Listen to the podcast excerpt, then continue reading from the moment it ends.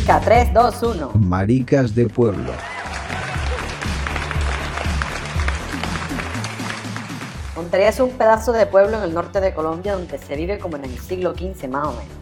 Que bueno, a pesar de ser un lugar donde el desarrollo ha llegado de alguna manera, no la suficiente, es decir, sus calles y su infraestructura podría ir encaminada a convertirse en una ciudad intermedia, también es verdad que sus habitantes, la mayoría, no todos, son personas extremadamente de derechas, con un pensamiento que a mi manera de ver está totalmente anclado en el pasado, pero no se dan cuenta de ello y pues bueno, todo esto mezclado con unos pocos como nosotros que pensamos diferente, genera un poco de escosor y problema, sobre todo de convivencia. Aquí está mal visto que una persona sea homosexual y lo exprese públicamente. Aquí lo normal es vivir escondido negando todo lo que pueda molestar a los demás y esto incluye claramente negar y ocultar la homosexualidad. Mucha gente se casa, forma parejas heterosexuales y familias basadas en mentiras, en engaños y por supuesto en la falta de respeto. Este espacio es un, llamémosle, lugar donde bajo esa lógica de lo anónimo y lo secreto, hablaremos sobre experiencias y historias, cuentos de maricones reales que vivimos o hemos vivido en este moridero y que estamos hasta el culo de no poder decir ni mu.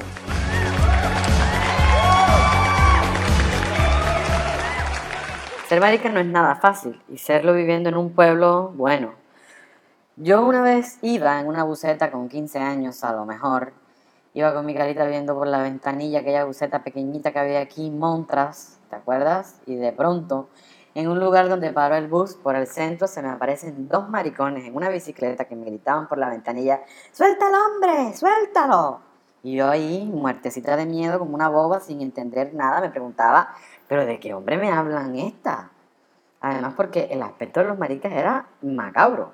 Unas chanclas, un chor corto, camiseta pegadita como todo. Yo me bajé de ahí, bueno, muertecita de miedo, pensando miles de cosas. Pero después cuando llegué a mi casa, en la cama, antes de acostarme a dormir, pensaba, en realidad debería poner más empeño en no parecer tan gay. Porque el grito de suelta al hombre, lo que ellas me querían decir, el sustento de aquello era, eres un maricón como un estadio de fútbol. Por más que fingan que eres hombre, jamás lo vas a ocultar. Y un poco con ese susto crece uno cuando es maricón en un pueblo. Así que empiezo este primer capítulo. Coño. Empiezo este primer capítulo con un invitado. Él es un monteriano que abandonó esta ciudad como todos deberíamos haberlo hecho. Y pues he querido conversar un poco con él porque es un talento excepcional que se destaca en muchísimos campos en el mundo del espectáculo y tiene muchas historias espectaculares e interesantes sobre su experiencia en Montería, viviendo en Montería. Cariño mío, ¿cómo estás? Te mando un saludo súper especial y muchas gracias por aceptar esta invitación. Amigo, eh, gracias por la invitación. Nada, pues acá descansando ya, pero qué rico poder tener así como la oportunidad de conversar un rato contigo y, y contar anécdotas chévere, chévere, para que la, las nuevas generaciones escuchen todos estos cuentos. bueno, cuéntanos, amigo, cómo fue esa experiencia tuya, tu juventud en Montería, una ciudad tan, tan, tan homofóbica, tan machista. ¿Cómo viviste tú? ese tiempo de tu juventud aquí? Bueno, la, la parte de infancia y juventud, pues muy muy normal, gracias a Dios, afortunadamente no nunca tuve así como ningún inconveniente, como problemas así como tal, con ni con, o sea, ni con profesores ni con ni con compañeros de colegio. Pues cuentos así, digamos, de la infancia, Mm, pues digamos que en mi caso, este no era tan amante a los deportes, o sea, no me gustaba tanto como los deportes, me gustaba más la parte artística. De pronto me pasó una vez con un profesor que me quería obligar a jugar fútbol y a mí no me gustaba, entonces sencillamente yo no le permití que me dejara hacerlo, o sea, yo dije, no, a mí no me gusta y no lo voy a hacer. Y yo le dije, si usted me pone a jugar fútbol, pues y aparte como yo era medio alto, entonces el man quería que yo me, eh, que fuera arquero y yo le dije que no, o sea, y yo le dije, si usted me quiere poner, pues yo dejaré que metan los, me, dejaré meter los goles porque yo no voy a hacer absolutamente nada. O sea, anécdotas así como esa, de pronto, de pronto con alguna profesora así que coincidencialmente en el salón de nosotros había dos chicos más que eran gay, que resulta que, que después uno de ellos se volvió muy cercano conmigo, este, era como eso, ay no, como que una vez citaron citaron a, mi mamá, pero mi mamá no pudo ir, sino que fue como mi papá, y entonces le dijeron como el rollo, no, lo que pasa es que tu hijo es demasiado amanerado, que siempre él pasa más pegado con las niñas y no se relaciona con los niños.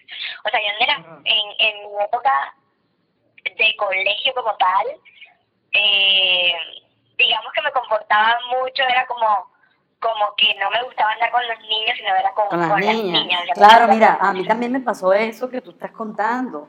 Yo también tenía, cuando estaba en set, en, eh, perdón, cuando estaba como en cuarto de primaria, también tenía dos compañeros del salón, que éramos los tres pegados para arriba y para abajo, y teníamos un grupo de amigas de puras niñas, y me pasó exactamente lo mismo. Además, la profesora era amiga de mi mamá.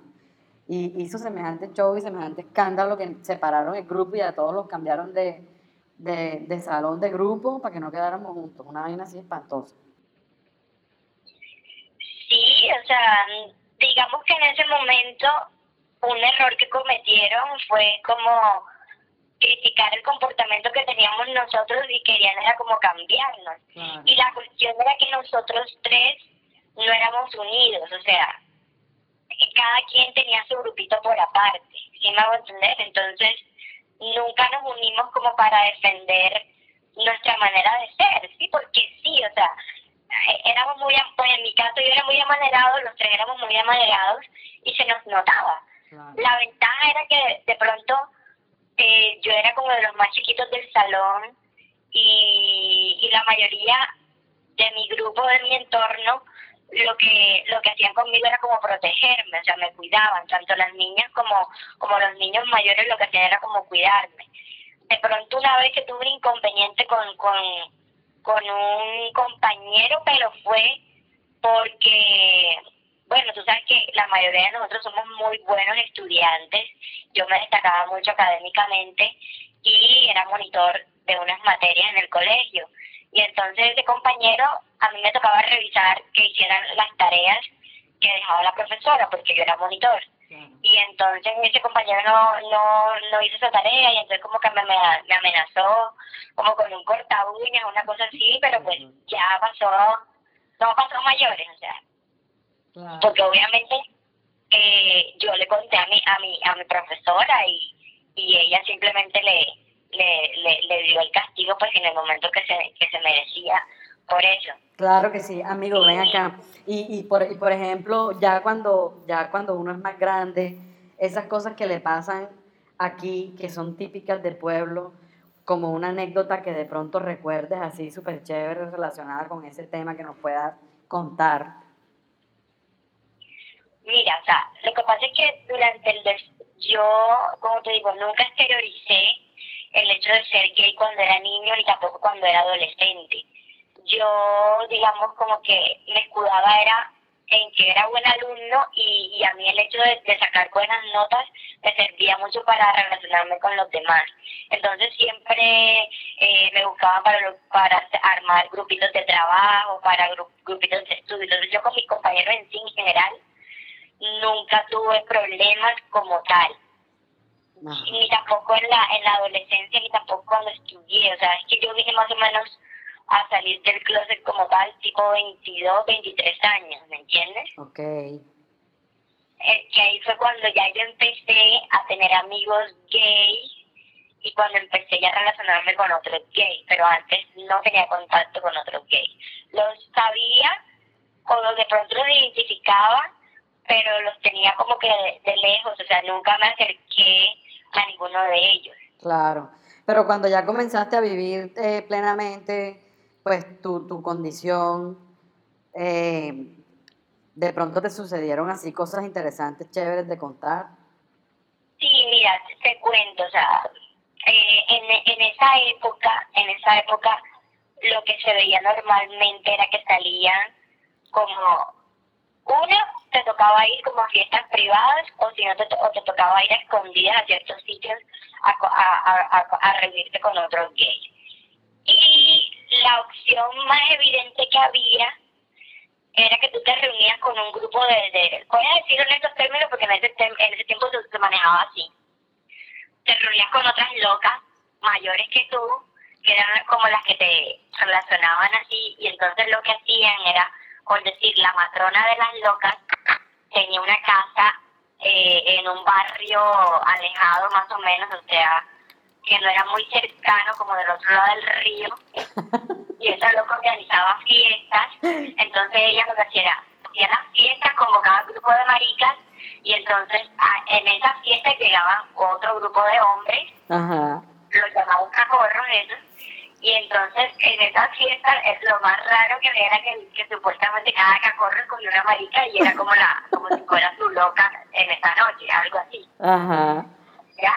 Entonces, y la, la marica anfitriona hacía la comilona, compraban el chavo entre todas y esta era la fiesta, o sea, con los cacorros amanecer tomando y, y entonces eh, era la competencia a, a la marica que más levantara en la noche o así. O el hecho final era no terminar solo, sino que tú terminabas teniendo relaciones con alguno de esos tipos. Amigo, y esos cacorros, ese término cacorro, hace referencia a que son hombres que son homosexuales en realidad o que simplemente son hombres que les gusta andar con, con gente homosexual o cómo es ese cuento, porque yo también, pues yo, yo por lo menos pienso o, o por lo menos creo que los cacorros son como esos hombres heterosexuales o que por lo menos llevan una vida heterosexual, pero que de vez en cuando o en secreto les gusta como tener su cuento con otros manes. ¿O, o cómo crees tú que es? Sí, eso, eso es una doble moral que se maneja allá, o sea, es que es una cosa muy rara, o sea, incluso muchos casos que no, e- no era el mío, yo, yo cono- tenía amigos, amigos conocidos que, que, que la mujer del cacorro era amiga del gay, entonces te lo voy a decir en términos coloquiales. O sea, la loca era la mejor amiga de la gallina, porque nosotros a, la- a las mujeres le decimos gallina. claro. Y, y, y entonces el, el cacorro se comía a la gallina y se comía a la Ah, loca. loca. Ay, no.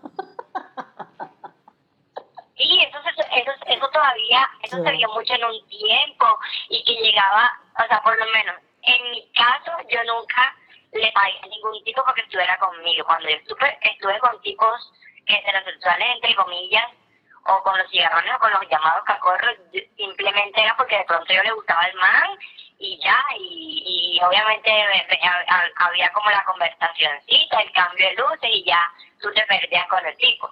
Pero sí tenía muchos amigos cercanos que inclusive hasta le compraban ropa a los tipos, Claro, hasta total. inclusive le sacaban, tú sabes que en ese tiempo se usaba mucho que, que, que, que le sacaban motos a cuotas y la Total. marica era la que pagaba las cuotas de la moto. Total, mira, yo conozco cuentos de, de tipos que han puesto a la loca de, de padrino del hijo. Y con ese cuento de que eres el padrino de mi hijo, pues le sacan y le sacan y le sacan. Exactamente. Entonces allá era, entre comillas, una cosa aceptada y era rarísimo porque, como te digo, o sea, era una relación de tres porque era la, la, la marica, la gallina y el cacorro. Claro, claro, total, sí, Y son, eso- y y son cosas que, bueno, no sé si en otros, en otras, en otras latitudes ocurrirá también eso o nos pasará solo aquí, solo en la costa, no sé. Eso es más, eso es más de la, eso es más de la, de las regiones costeras de tierra caliente, eso funciona Sí. más en ese tipo de, en, la- en, la- en unas regiones como la nuestra. Total. Sí, total. Yo creo que de pronto en una ciudad grande es más difícil que se dé eso por lo menos de ese mismo modo como se da aquí. Sí, porque digamos que acá, digamos, en una ciudad como Bogotá, ya se manejaría un término como que el man sería bisexual, Claro. pero allá, allá lo que funciona en ese, en, en- es que se supone que el, el tipo heterosexual tiene su mujer y sus hijos, pero tiene su marica también. Entonces, el dicho en la costa es que cada hombre tiene tiene derecho como que, ¿cómo se dice? A, a siete mujeres y una marica, o cinco mujeres y una marica, algo así. Algo así, sí, algo así. Algo así he escuchado el dicho. Sí, el hombre tiene derecho a siete mujeres y un marica. Una vaina así es, más o menos. Entonces, ya retomando el tema, o sea, cuando yo inicié en el mundo gay me tocó como, como, como de esa forma, que era rarísimo, entonces eh, inicié así, o sea, que iba a esas fiestas, entonces las fiestas se finalizaban así, que tú, se organizaban las fiestas para poder levantar un cacorro. Ya después nos íbamos, era para municipios cercanos a Montería. Me acuerdo una vez una anécdota muy, muy, muy, ¿cómo se dice?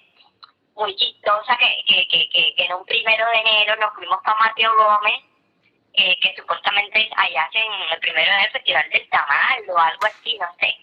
Y, y nos fuimos un grupo de, de maricas en bus hasta Mateo Gómez y nos fuimos para la rueda del fandango y allá nos levantamos unos tipos y, y nos fui y los tipos entonces nos dijeron no no no vámonos vámonos para el cementerio y nosotras de osadas nos fuimos para el cementerio a, a, a a tirar con los tipos esos en el cementerio. Entonces lo, lo, lo más loco de todo era que cada marica como al lado de una tumba juliando con un cacorro. Entonces, en el cementerio de noche.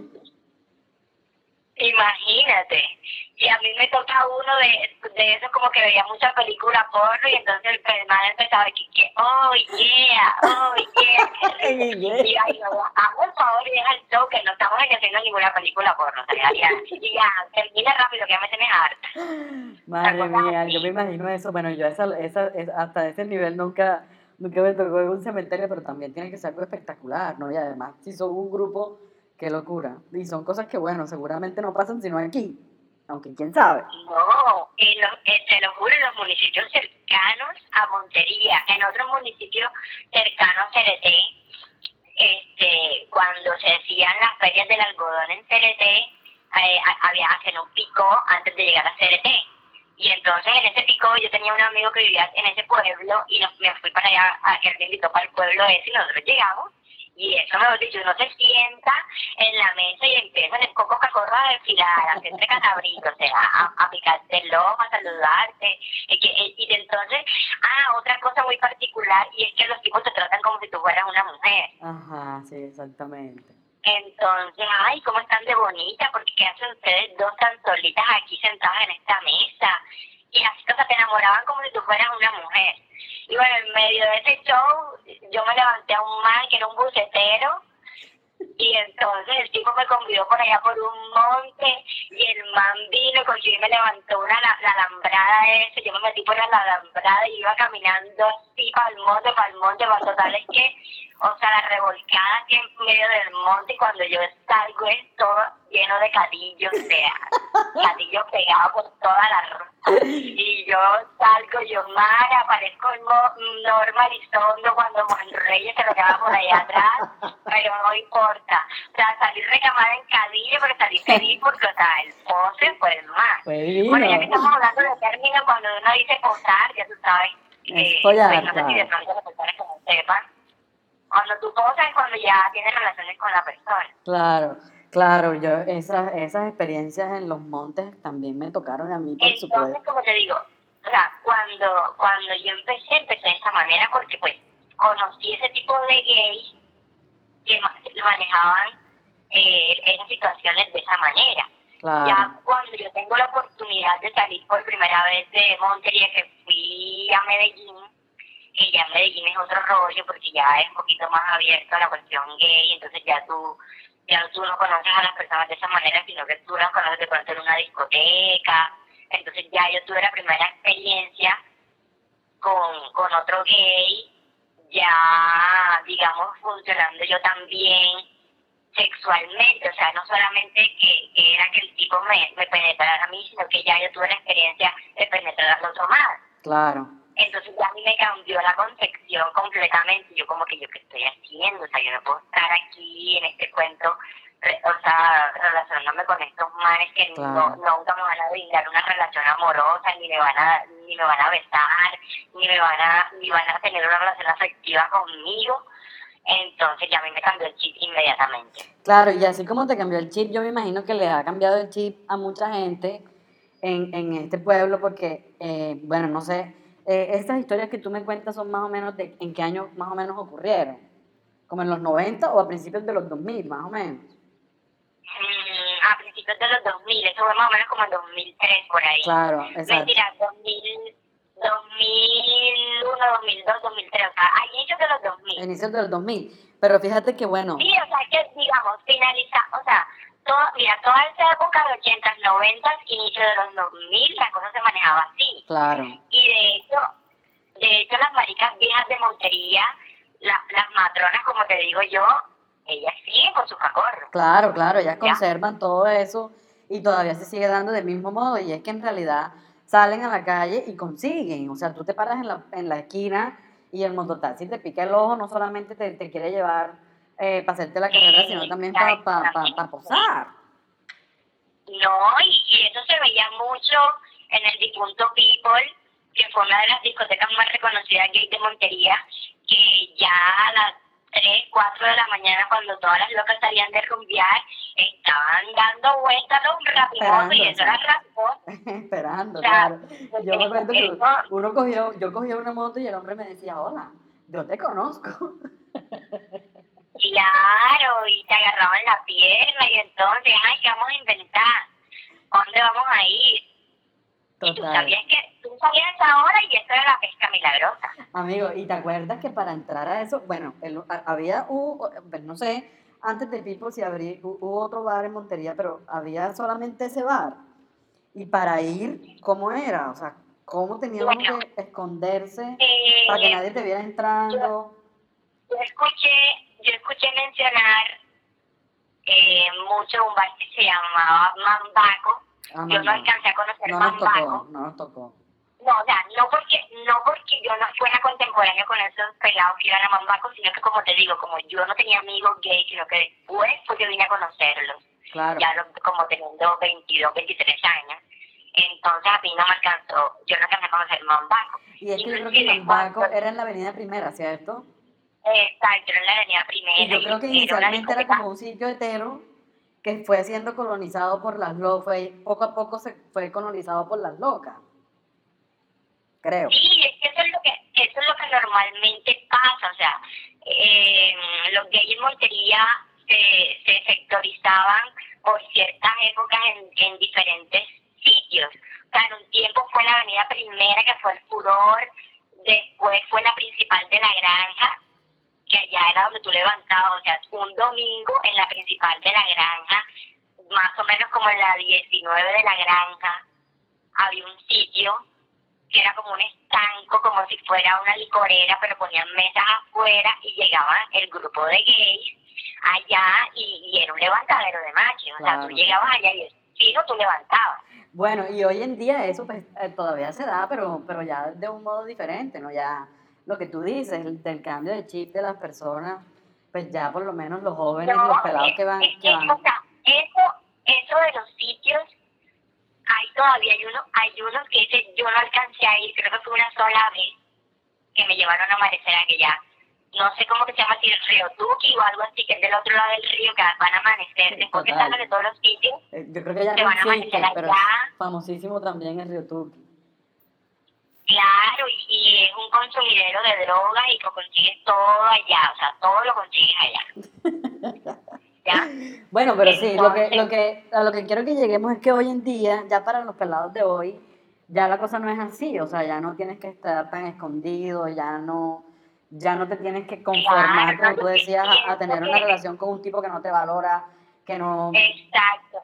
Pienso que ya está, estas nuevas generaciones tienen la, esa libertad de amar a otro hombre, ya tienen como, como, como se dice, ese valor para, para decirle a los padres sin pelear con ellos ni nada, sino contarles, exteriorizarles pues que son gays, que le gustan otros, otros chicos, y ya inclusive ya tú ves que hasta el, el novio lo visitar a su pareja en la casa de los papás y ya lo reciben. Y va a los paseos y, todo se sientan en las terrazas de las casas el grupito de, de, de, de gays y departen con sus amiguitos gays así pollitos, o sea, claro. ponle tú de 15, 14, 16, 17, 18 años, 20, por ahí más o menos. Y eso me parece muy bonito, o sea, me parece muy chévere. Ya no hay esa represión, por lo menos. Una de mis protestas siempre fue como con mi manera de vestir, porque yo siempre tengo una manera de vestir muy particular y que eso, ahí sí no pudo mi mamá meterse con eso, o sea, yo me mandaba a hacer mis pintas porque siempre eh, me gustó mucho la moda, entonces yo siempre trataba como que ponerme las pintas así muy, muy, que estuviera como a la vanguardia de los desfiles que yo veía por televisión. Claro. pero ahora ya los chicos yo los he visto que salen a los parques en chorcitos corticos, ya con ombligueras, yo les he visto inclusive con faldas, con cabello largo, que, que se maquillan inclusive, que se ponen aretes grandes y ya, ya pueden lucir como ese tipo de, de, looks muy andrógenos, muy ambiguos, que ya digamos que sin tener que esa represión de que si me voy a poner esta ropa me van a, me van a identificar por la ropa, ¿sí me entiendes? Claro. Sí, ahí hay más tolerancia también en la calle en general. Exactamente. Exactamente. o sea, ya digamos como que se ha ganado un terreno. Sí, total. Y me parece muy valiente. Yo por lo menos he visto varios chicos que, que pues, se visten, así como tú dices, andróginos, que se maquillan, que salen así, que son personas diferentes y que eh, hacen su vida diaria de ese modo y no tienen ningún lío de mostrarse tal cual son. Tal cual son. Eso pienso que es algo nuevo que se está dando en esta ciudad y muy, muy, muy chévere, muy bonito. Y les, y les aplaudo, les aplaudo, perdón, que tienen un discurso, que tienen algo para decir, que tienen, eh, este, ¿cómo se dice? Que tienen las cosas muy claras y que defienden sus convicciones, que defienden sus ideales. Y eso me parece muy chévere, porque digamos, como te digo, mi protesta de pronto en algún momento fue con mi manera de vestir, pero pues yo nunca me paré como, como, como a tratar de explicarles a las demás personas por qué yo era así. Pues cuando de pronto alguien se acercaba a preguntarme, yo que me, a veces me decían, ay, te puedo preguntar algo, y ya uno sabía por dónde iba el agua al molino, entonces yo decía, mientras sea con respeto te contesto. Entonces ya era cuando me iban preguntando y ya yo les despejaba ciertas dudas. Pero de estos peladitos de ahora tener esa capacidad de poder despejar y poder defender sus ideales con toda la verraquera del caso me parece genial. Claro, sí, es muy chévere, es un, es un gran avance en realidad. Y bueno, y es, y es una lucha, ¿no? Constante. Bueno, y también es que nosotros, eh, bueno, no sé, el hecho de que, de que de pronto, bueno, todo lo que sucede en el país, todos los, los avances que se dan, a nivel nacional y a nivel internacional, pues también nos llegan a nosotros y también nosotros vamos como aprendiendo, bueno, yo no me puedo meter ahí porque tampoco he sido nunca un activista ni luchador por los derechos ni nada, pero sí, ah, sí me parece muy interesante y aplaudo y apoyo a toda la gente que lo hace y a todos estos pelados que están ahora metidos como en ese cuento del activismo y que incluso aquí en Montería se hace la marcha de los gay todos los años en junio. Pues cuando se, cuando se podía, pues. Y ha sido por esos pelados que se han puesto las pilas y que, y que ya llevan como dos o tres años haciéndolo y me parece súper lindo, o sea, me parece genial. Por lo menos, eh, y, ya han hecho que la gente lo respete y que respeten y que respeten su marcha, que respeten la celebración del Día del Orgullo Gay, me parece muy, muy bacano. O sea, lindo por lo menos que varios de ellos se me han acercado en, oportunidades como me, han dicho como que mira, tú eres un referente para nosotros, ¿me entiendes? Tú marcaste acá, tú, tú nos abriste un camino y eso me parece lindo, me parece muy bonito. Y, y, y a veces como que una vez me dijeron eh, eh, eh en una en una ruba me dijeron mira por personas como tú es que esto vale la pena entonces eso me hace muy bacano. Claro amigo. claro total nunca, nunca, como te digo, nunca protesté, nunca marché, nunca di un discurso, pero bueno. Con tu, simple, con tu simple existencia, siendo fiel a tu a lo que tú eras, con eso ya marcaste un, referente. Sí, exactamente. O sea, mi, en mi caso, este, eh, lo digo con orgullo. O sea, yo fui prácticamente, si no fui el primero, creo que fue uno de los primeros gays que trabajó en gimnasios en la ciudad de Montería, ¿me entiendes? Claro. Y, y, y, le, abrí, y le abrí la puerta a, a, muchos de los pelados gays que están ahorita trabajando en Montería Gimnasio, que son instructores.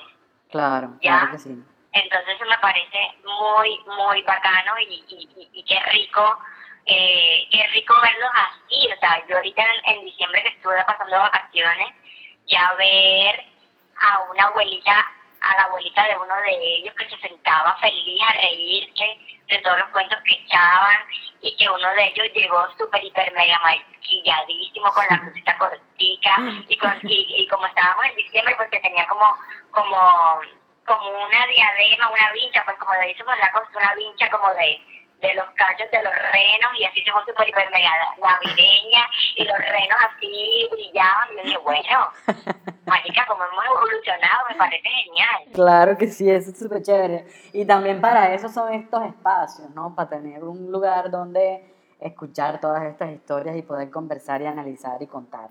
Para eso también estamos haciendo este este podcast también para dejar un poquito de aporte a toda esta, a toda esta despertar que estamos viviendo en la ciudad de Montería.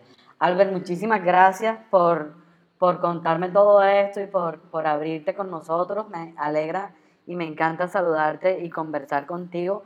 Muchas gracias. Y bueno, eh, algún, ¿alguna otra cosa que quieras dejar, decirle a, a las personas que escuchan este podcast? no sé, podríamos hacer ya, este, yo podría decir el término y lo dices como la, la explicación del término, porque si vamos a oír con este, pues chévere que, que hay muchos términos que de pronto la gente no sabe y que es rico que los conozca. Dale, me encanta. Y son muy de nuestra tierra. Dale.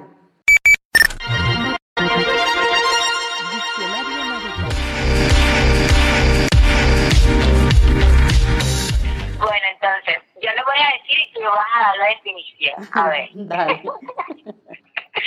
entonces, ¿cigarrón o cacorro? Bueno, es ese hombre eh, que se hace que se presenta como si fuera heterosexual, puede tener novia y mujer, pero le encanta una loca, le fascina.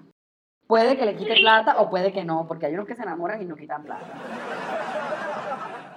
Exactamente, sí, sí, sí, sí, sí, porque a muchos de nosotros nos ha pasado que a veces nos, echa, nos ha echado, nos ha echado los perros un cacorro, el hermano nos enamora y no, o sea, Total. como, como, como decimos también así, mariqueando, el hombre me comió por bonita, por bella.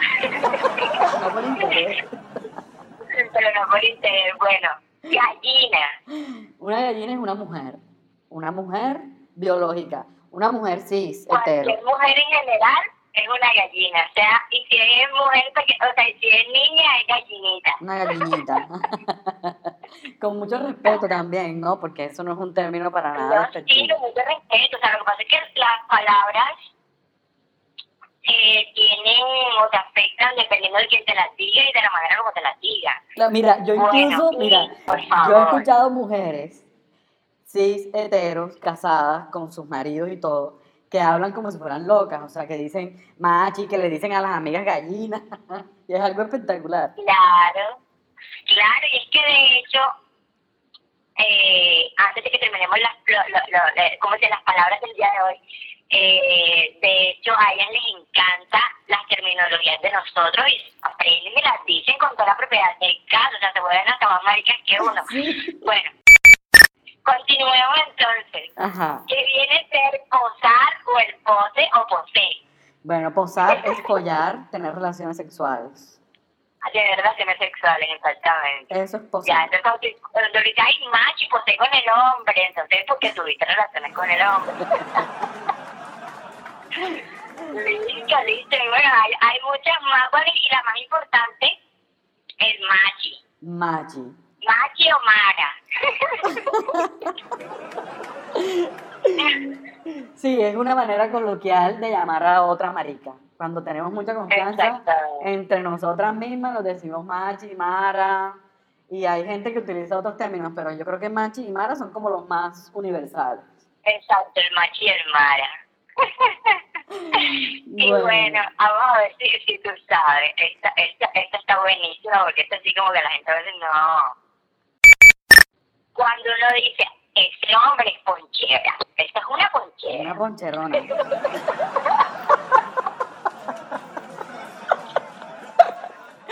pues mira, yo, yo pienso que, cuando se dice así es porque el, tipo es gay. Sí, o sea, lo solemos decir cuando sospechamos de alguien, pero no lo tenemos confirmado. Exacto, y, y, alguien que obviamente eh, lo está ocultando, ¿no? Exactamente, una marica tapada. Una marica tapada. Podemos de esa manera.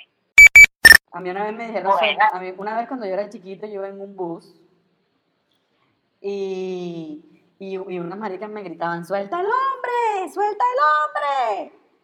Y yo no entendía, yo decía, pero ¿cómo así que suelta de los hombres?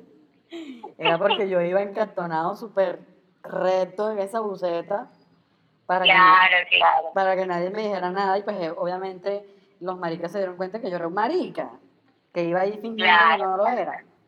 Y por eso me gritaban. No, y, y bueno, otra cosa que era muy, muy común de esa época en la que yo te digo que viví era que a las, a las locas les desesperaba cuando veían a alguien que era tapado o que de pronto era de las que iba a rumbear escondida, eso les daba el desespero y se lo encontraban en algún centro comercial o en algún supermercado y empezaban a tirarle arete explosivo, bolita explosiva, bolita de pelo, Ay, me encantan los aretes explosivos. imposible a la otra persona. Ay, to- to- total. me encanta eso. Los aretes explosivos, eso ya no se usa, ¿verdad? No, ya eso no, ya eso no, ya eso no. O, o, o también era, era, era buenísimo cuando, cuando iban un grupo de maricas en un carro y veían a otro por ahí por la calle hacerle Claro. Hacer el U. El famoso hacer el U. El escándalo. Amigo, genial. Ha sido espectacular esta entrevista. Me he reído y he recordado muchas cosas chéveres como lo del arete explosivo que no lo recordaba, pero en realidad, yo mira, el arete explosivo también lo usábamos contra las gallinas también, porque a veces habían gallinas que uno odiaba y uno ya le tiraba como una arete explosivo. Claro, claro, se la bonía pelo y tirarle la, el arete bomba o arete explosivo, le llamaban algunas. Sí, sí, sí, o sea. Pero mira que en medio de toda esa época fue muy bonita porque se mariqueaba de una manera muy jocosa y muy divertida. Sí. Que eso de pronto no lo tiene esta generación. Esta, este veneno que se manejaba, este helio que manejabas tú con una loca y con la otra, ¿me entiendes? Era Sí. rico también, era, era chévere hacerlo. Sí, sí, sí, sí. Hoy en día las cosas ya son, son diferentes, bueno, y además también porque ahora pues hay que manejar más el tema del respeto y de la tolerancia y tal. Estamos todos como en ese viaje. Yo también creo que eso también es válido. Bueno, amigo, muchísimas gracias otra vez. Te mando un beso gigante. Y bueno, seguiremos hablando sobre maricas y maricadas en Montería. Claro, por supuesto, ahí, ahí, ahí, ahí hicimos el vocabulario del día de hoy, del tocato cuando entrevistas a George, que ya se va a tener, mejor dicho, Por favor, la es una enciclopedia. Esta es una enciclopedia. bueno, bebé, un besote grande. Muchísimas, muchísimas gracias. Vale, así, así fue la conversación. Bueno. Dios te bendiga, un. Que tengas Chao. una noche súper. De esta manera llegamos al final de Maricas de Pueblo. Dentro de 15 días esperen un nuevo capítulo. Solo serán 5 en esta temporada, así que chao.